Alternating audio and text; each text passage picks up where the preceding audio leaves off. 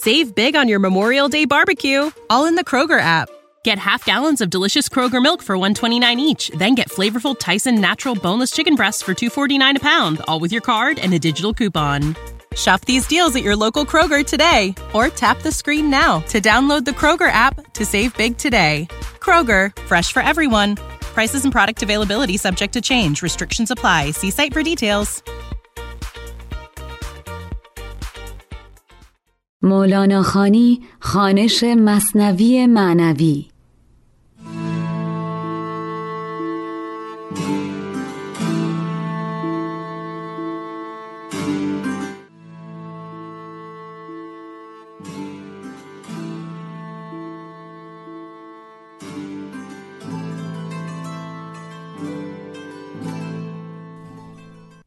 آثار مولانا جلال الدین محمد. به قلم دکتر محمد استعلامی. گزیده‌ای برگرفته از تازه ترین کتابشان فرهنگ نامه عرفان و تصوف. چاپ اول نشر فرهنگ معاصر تهران 1398 انتخاب بخش ها پادکست مولانا خانی خانش هدا ناسه و زیر مجموعه پویش خیریه بشنو. در آستانه نوروز 1399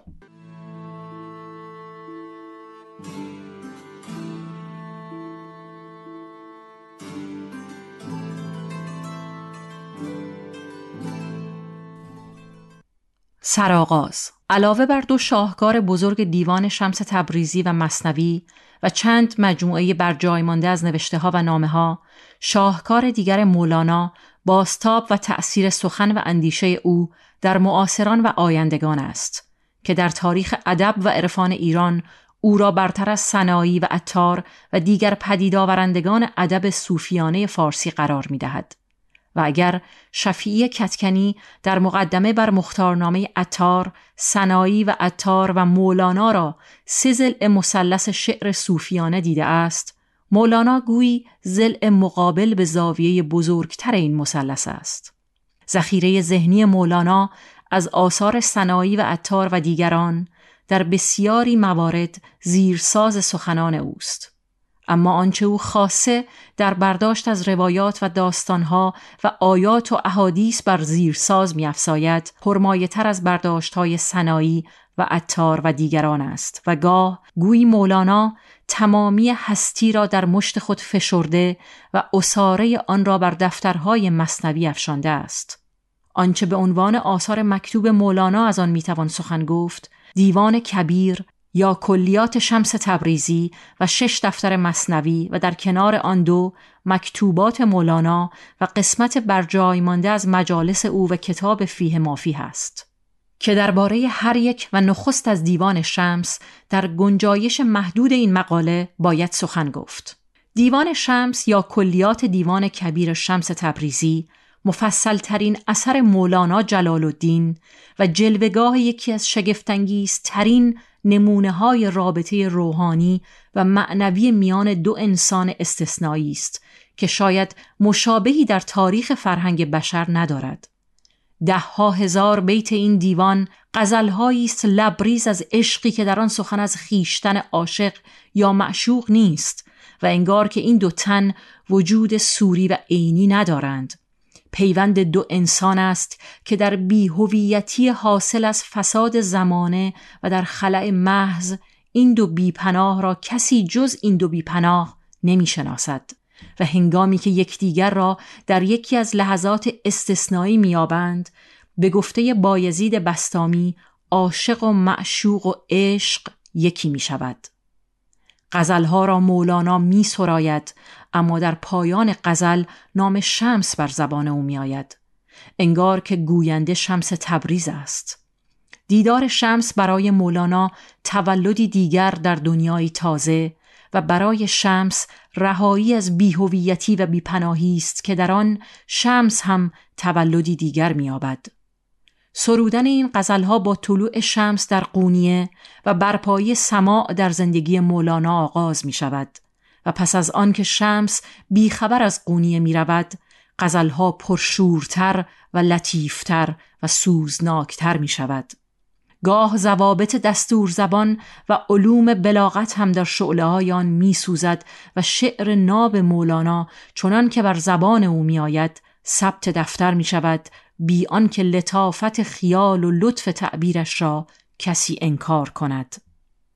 دیوان شمس تبریزی که بارها در ایران و هند و ترکیه به چاپ رسیده بیشتر غزلهایی است که مولانا در روزهای خوش دیدار با شمس تبریز در قونیه و پس از آن در فراغ شمس سروده و پس از دیدار دوم با نومیدی از بازیافتن او غزلهای دیگری هم در ستایش صلاح الدین زرکوب و حسام الدین بران افسوده است. در دست نویس ها و چاپ های دیوان شمس غزل های بسیاری هست که از مولانا نیست و شاید مولانا آن غزل ها را دوست می داشته و در سما می خانده و کاتبان آنها را از خود او پنداشته و بر کتاب او افسودند. در بیشتر چاپ های دیوان شمس غزلهایی از انوری، شمس تبسی و جمال الدین عبدالرزاق اصفهانی می بینیم. و غزلهایی با تخلص شمس مشرقی از شمس مشرقی و بیش از 20 غزل از سلطان ولد با تخلص ولد. علاوه بر غزلیات در مجموعه دیوان شمس قطعه ها و ترجیعات و رباعیاتی هم هست که بیشتر تراوش ذهن مولاناست اما قطعه ها و ربایی های از دیگران هم در میان آنها هست. در سالهای 1330 تا 1340 شمسی استاد بروزانفر با فراهم کردن دست نوشته های معتبر و چاپ های پیشین دیوان شمس و مقایسه آنها و با جستجو در منابع دیگر غزلیات و قطعه ها و ترجیعات و ربایت مولانا را در هشت مجلد همراه با یک فرهنگ نوادر لغات و تعبیرات پیوست به مجلد هفتم و یک راهنمای الفبایی برای یافتن ابیات بر اساس قافیه و ردیف غزلها فراهم کرد که دو جلد نهم و دهم در یک مجلد همان فهرست قوافی کتاب است. در کار استاد فروزانفر که بیش از ده سال از عمر پربار او را گرفت شماری از شاگردان او حسین کریمان، امیر حسن یزدگردی و محمد جعفر محجوب از آغاز کار تا پایان مجلد هشتم که رباعیات مولانا و منصوب به مولاناست او را در مقابله دست نویس ها یاری کردند. از مجلد هفتم که قسمت آخر غزلها ترجیعات و فرهنگ نوادر لغات است نویسنده این مقاله محمد استعلامی به دستیاری استاد مفتخر بوده و پس از پایان فرهنگ نوادر لغات دو جلد فهرست قوافی کتاب را با یاری شش تن از همدرسان دوره دکترای زبان و ادبیات فارسی علی اشرف صادقی، حسن احمدی گیوی، محمد جواد شریعت، یدالله سمره نادر وزینپور و عباس اخوین فراهم کرده است. ناگفته نماند که پس از نشر مجلد هفتم در تابستان 1345 شمسی استاد از نیاز به یک بازبینی در تمام اثر سخن می گفت که فرصت آن را نیافت.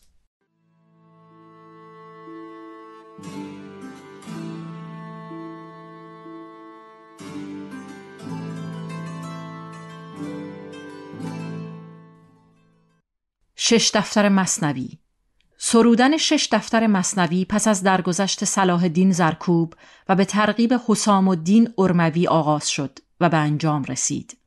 مصنوی در زبان ادب شعری است که در هر بیت دو مصرع آن هم قافیه است و در بیتهای پیش و پس از آن حفظ آن قافیه ضرورت ندارد و در بیان داستانهای بلند حماسی و عشقی و تاریخی از عصر رودکی کاربرد این قالب آسانتر کار داستانگویان را هم آسانتر می کرده است. کلیلو دمنه رودکی، شاهنامه حکیم توس، پنج منظومه بلند نظامی گنجوی و منظومه های اتار همه در قالب مصنوی است. اشاره هم داشتیم که کلمه مصنوی با شاهکار مولانا جلال الدین به اسم خاص بدل شده است. و ناگفته نگذاریم که افزودن صفتی چون معنوی بر آن خاص بودن آن را نفی می کند.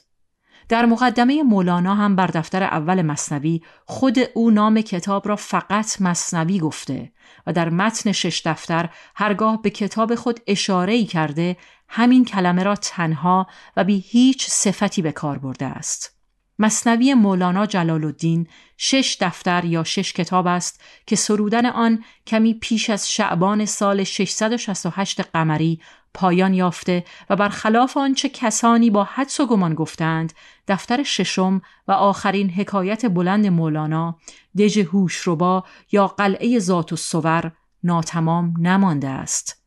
دستنویس معتبر سال 668 قمری و دیگر دستنویس های معتبری که چند سالی پس از درگذشت مولانا تحریر شده از جمله دستنویس سال 677 قمری مشهور به نسخه قونیه همه به همین صورت پایان یافته و با برداشت خاص مولانا داستان قلعه ذات و سور ناتمام نیست.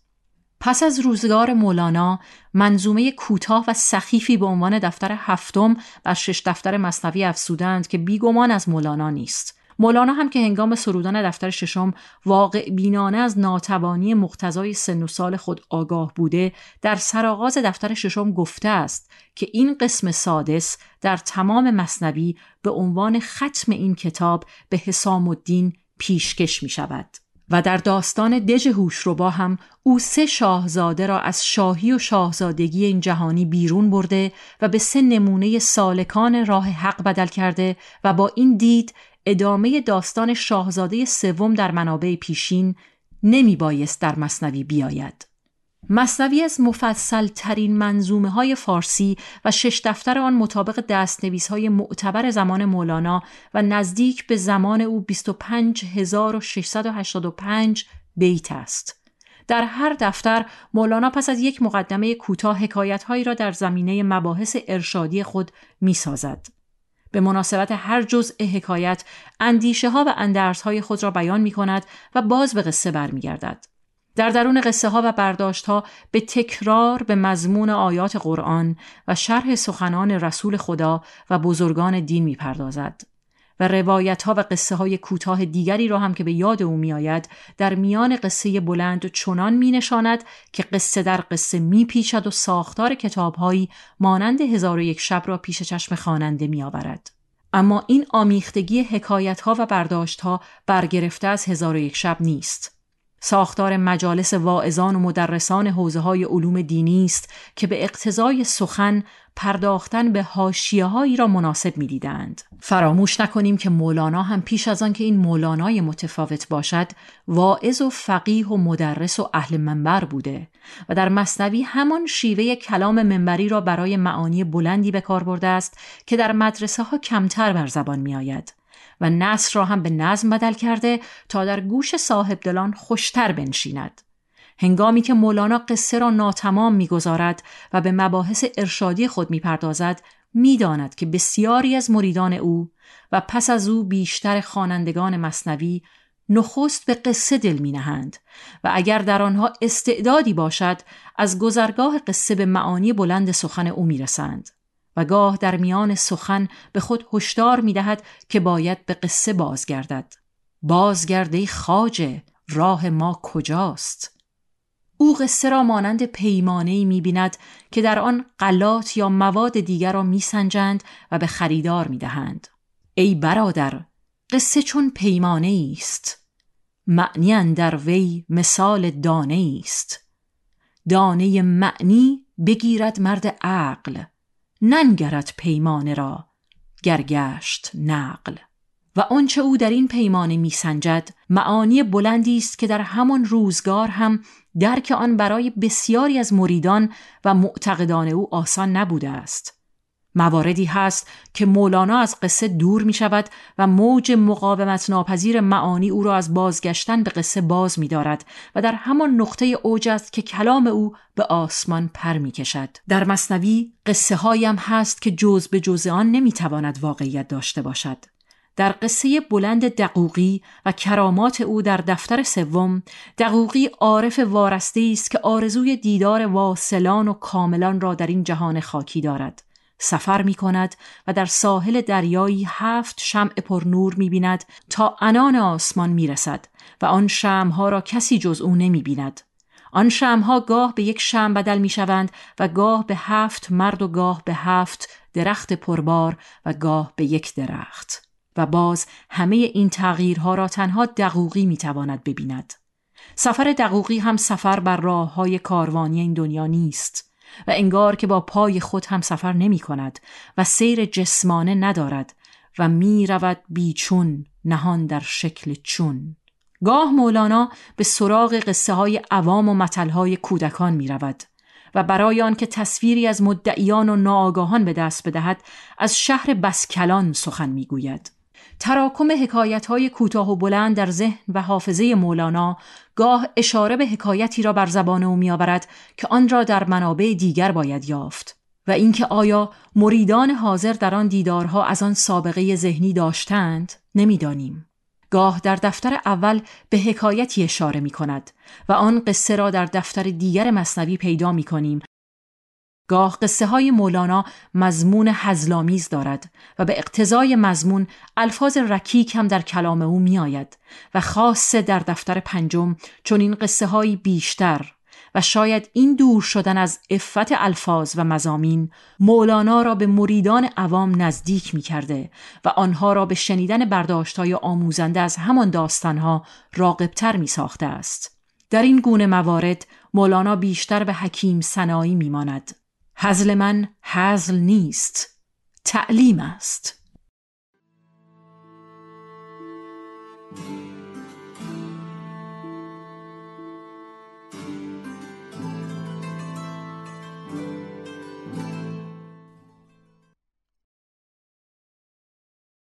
زبان و معنی از نظر سخنسنجی و هنر شاعری مصنوی یک پدیده استثنایی است که با وجود بیاعتنایی گاه به گاه مولانا به موازین علوم بلاغت مضمون بکر و لطف تعبیر در آن گاه در مرتبه است که به آن شعر ناب باید گفت و در آن موارد شاید اگر مولانا نگران موازین علوم بلاغت می بود از آن شعر ناب دور می شد. زبان مصنوی زبان شعر خراسانی قرن چهارم و پنجم هجری است اما به مناسبت موضوع سخن اصطلاحات فقه و کلام و تفسیر و فلسفه هم در آن میآید و خواننده مصنوی برای دانستن معنای برخی اصطلاحات به معلم یا فرهنگ اصطلاحات نیاز دارد. گاه مولانا تعبیرهای قرآن و حدیث و ادب عربی را برای گنجاندن آنها در وزن مصنوی می شکند یا پس و پیش می کند و خواننده کتاب باید با آن آیه یا حدیث و با آن تعبیرات آشنا باشد. یا باز برای پاسخ به پرسش های خود منابع معتبری را بشناسد. در شماری از ابیات مصنوی قافیه الف با قافیه یا در یک بیت مقابل هم آمده و واجه مانند جهاز با رستخیز یا اعتماد با امید قافیه شده است. و سخن مولانا در دست های معتبر به همین صورت است و در نگاه اهل ادب هم نقص قافیه نیست. این جدا از آن بحث است که لفظ و عبارت و جور شدن قافیه شعر برای وصف عالم معنا رسایی ندارد و معبود هم به مولانا یا به هر شاعر قافی اندیش می‌گوید میندیش جز دیدار من. و مرد حق باید حرف و صوت و گفت را بر هم زند تا که بی این هر سه با او دم زند. همچنین تکرار یک واژه به صورت آب آب، آفتاب آفتاب، عشق عشق، عقل عقل و نور نور تعبیرهایی برای حقایقی بیرون از این دنیای خاکی است. گاه نام یک شهر یا روستا هم معنایی جز آن شهر یا آن روستا پیدا می کند.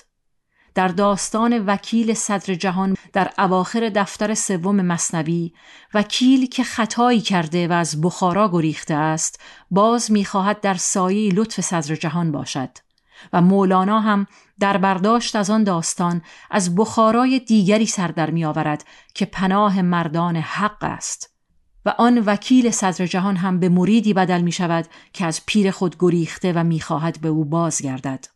در همان داستان اگر پیر بر سر لطف باشد و مرید را بپذیرد او را در بخارای دلش راه داده است در قصه توتی بازرگان در دفتر اول مصنوی هنگامی که باز کلام مولانا از ظاهر قصه دور می شود توتی دیگران مرغ سبزبال مقلد نیست و سخن از توتی که آید ز وحی آواز او به میان می آید.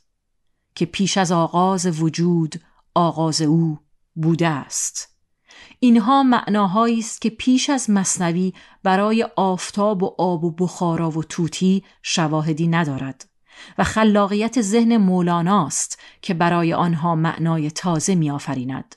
اما معنایی که در شش دفتر مصنوی در بیشتر قصه ها و مباحث جریان دارد در سرآغاز دفتر اول در هجده بیت بیان شده است و اگر همان هجده بیت را هم خلاصه کنیم دو بیت آغاز دفتر اول بیان کننده آن است. بشنو این نی چون شکایت می کند کدام نی؟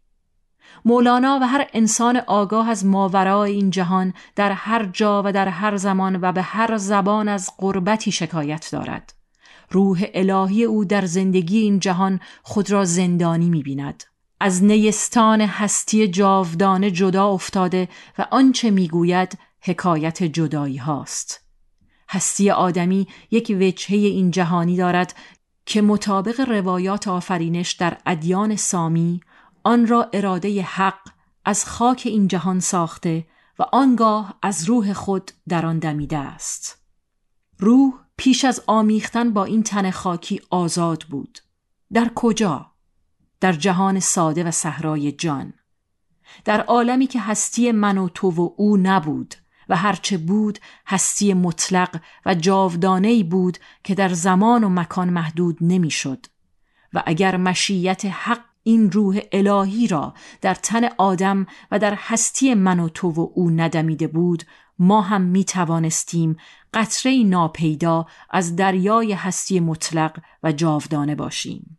در سرآغاز مصنوی نی همین روح زندانی است که می‌خواهد به نیستان ابدیت بازگردد و ناله او ناله همه آهاد هستی این جهان است. اما اینکه چه حکمتی یا مسلحتی در این دمیدن روح الهی در تن خاکی کائنات بوده است. پاسخ آن را از مولانا میشنویم که در برداشت های او از قصه ها و روایات و آیات و احادیث میآید. الوهیت و آفرینش پروردگار اسراری داشت که فرشتگان هم توانایی درک آن را نداشتند.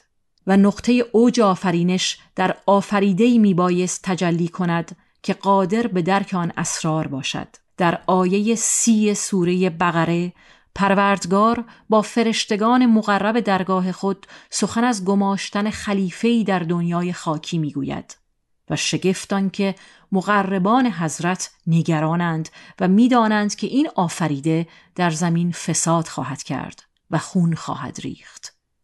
و پروردگار به آنها می‌گوید آنچه من می‌دانم شما نمی‌دانید. باری. در همه داستانهای عاشقانه مصنوی هم هنگامی که مولانا از صورت ساده داستان دور می شود همه عاشقان عاشقان شناخت عالم معنا و رسیدن به معبودند.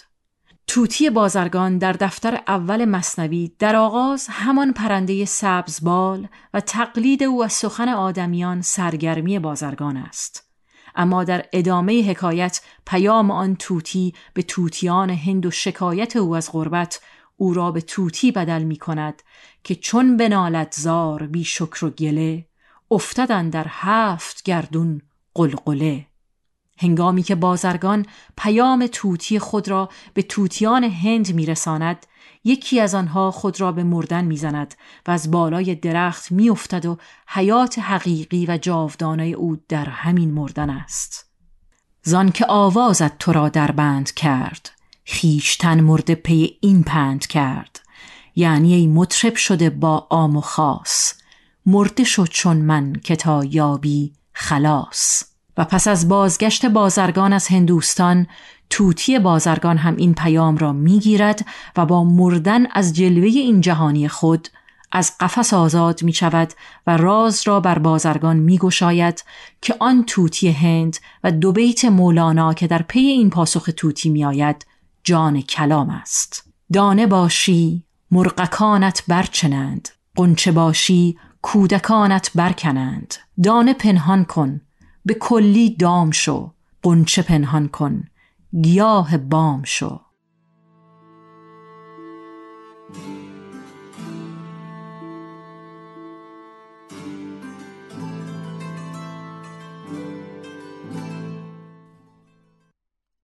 رابطه مصنوی با آثار پیش از مولانا. در رابطه مصنوی با آثار پیش از روزگار مولانا کتابهایی هست که مولانا با محتوای آنها آشنایی عمیق داشته و از آنها مزامین، حکایات یا مباحثی را در مصنوی آورده که بیش از همه قرآن است و برگرفتن از داستانها و روایاتی از نص آیات یا تفسیرها و سرگذشت پیامبران و پیشکسوتان طریقت هم در کنار مزامین آیات قرآن می آید. سخنان پدر و متن معارف بهاءالدین ولد تعلیم و ارشاد برهان الدین محقق ترمزی و تأثیر شمس تبریز را هم باید در شمار منابع کار مولانا در مصنوی شمرد. شمس تبریز پس از ناپدید شدن او در سال 645 قمری از زندگی مولانا محو نمی شود و در ابیات مصنوی کلمه شمس بارها داغ مولانا را تازه می کند که این نفس جان دامنم برتافته است بوی پیراهان یوسف یافته است.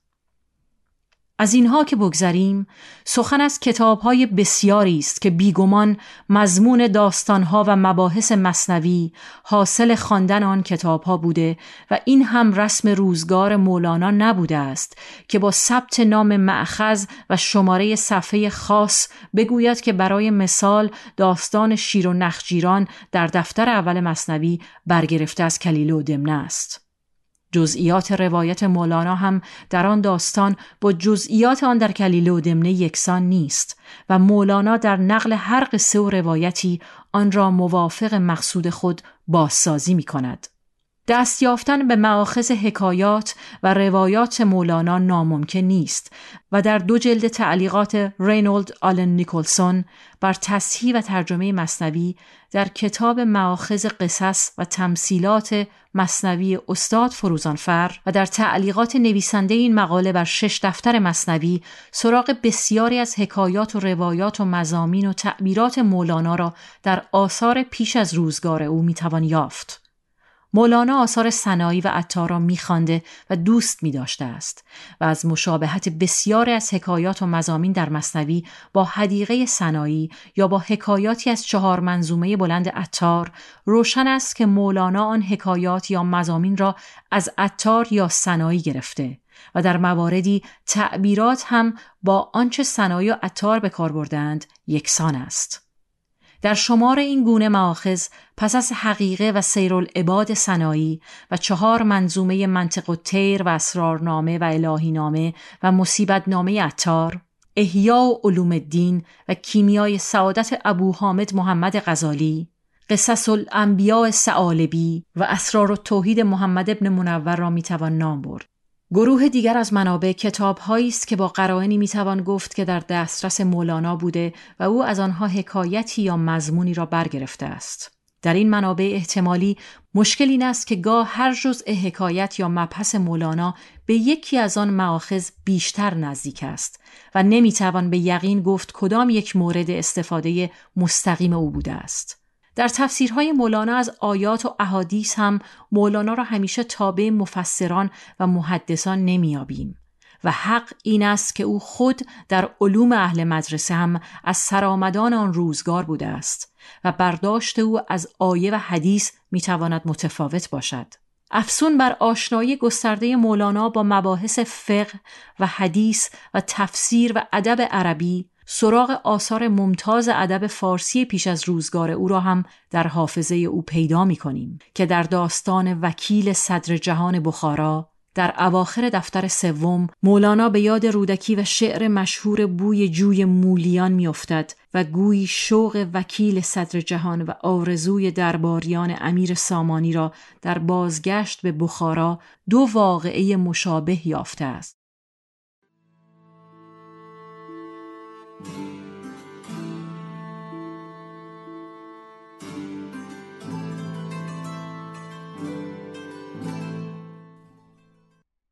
سه کتاب دیگر مولانا. از مولانا جز دیوان شمس و مصنوی سه مجموعه فیه مافیه مجالس و مکتوبات هم به نصر فارسی در دست است. فیه مافی گفتارهایی است که مولانا در هر یک از آنها یکی از مباحث تصوف را تر کرده یا به پرسشهایی درباره یکی از مباحث پاسخ گفته است. تعلیف این هفتاد و چند گفتار نباید به دست خود مولانا صورت گرفته باشد. و چون رسم ثبت تقریرات در خانه مولانا رایج بوده می‌توان گفت که فیه مافی را هم مانند مصنوی و دیوان شمس یارانی که دستی به قلم داشتند ثبت کرده و شاید پس از درگذشت مولانا به تنظیم نهایی آن پرداختند. این احتمال هم پذیرفتنی است که فرزند مولانا سلطان ولد پس از درگذشت پدر آنها را گردآوری و بازنویسی کرده باشد. در واقع این کتاب عنوان خاصی هم که مولانا بر آن نهاده باشد ندارد و عنوان فیه مافیه به این معنی است که در آن است آنچه در آن است.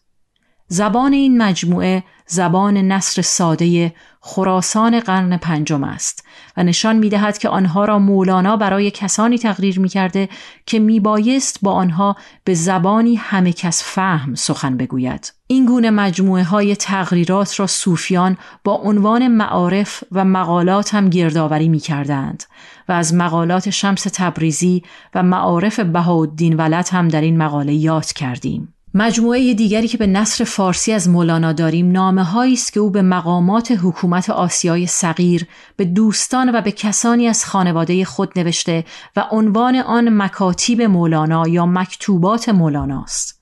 چاپ نخست این مجموعه به کوشش فریدون نافذ ازلق با عنوان مکتوبات مولانا جلال الدین در استانبول انتشار یافته که 144 نامه و بیشتر توصیه است که مولانا برای کمک به انجام درخواست های مریدان یا دوستان نوشته و خطاب بسیاری از نامه ها ادیبانه و همراه با ستایش مخاطب است.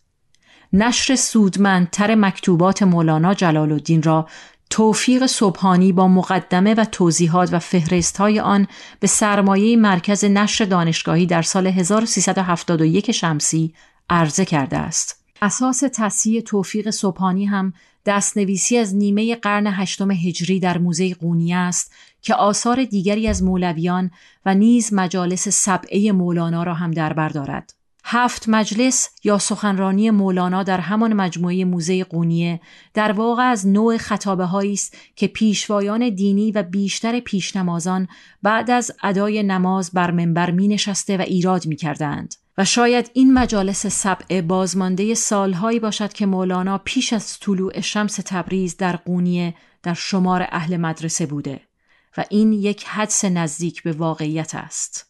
در این خطابه ها گاه ابیاتی از مولانا آمده که ما را به سالهای پیش از دیدار و فراغ شمس می‌برد و اینکه مولانای دیوان شمس و مصنوی پیش از دیدار با شمس هم شاید شعری گفته باشد. مجالس سبعه یک بار همراه با مصنوی به همت محمد رمضانی چاپ شده و باز نشر دیگر آن را توفیق صبحانی با همان عنوان مجالس سبعه در سال 1365 شمسی انتشار داده است. هر یک از این خطابه ها مقدمه‌ای به زبان عربی دارد و با دعایی و آیه یا حدیثی آغاز می شود و متن هر خطابه هم شرحی بر مفادان آیه یا حدیث است و روایاتی از سرگذشت انبیا و اولیاء حق و گاه قصه های مناسب با موضوع سخن در میان خطابه می آید. مولانا خانی خانش مصنوی معنوی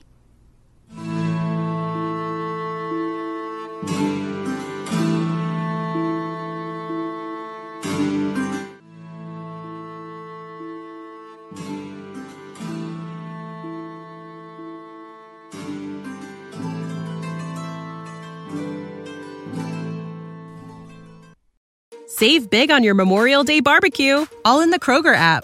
Get half gallons of delicious Kroger milk for 129 each, then get flavorful Tyson natural boneless chicken breasts for 249 a pound, all with your card and a digital coupon.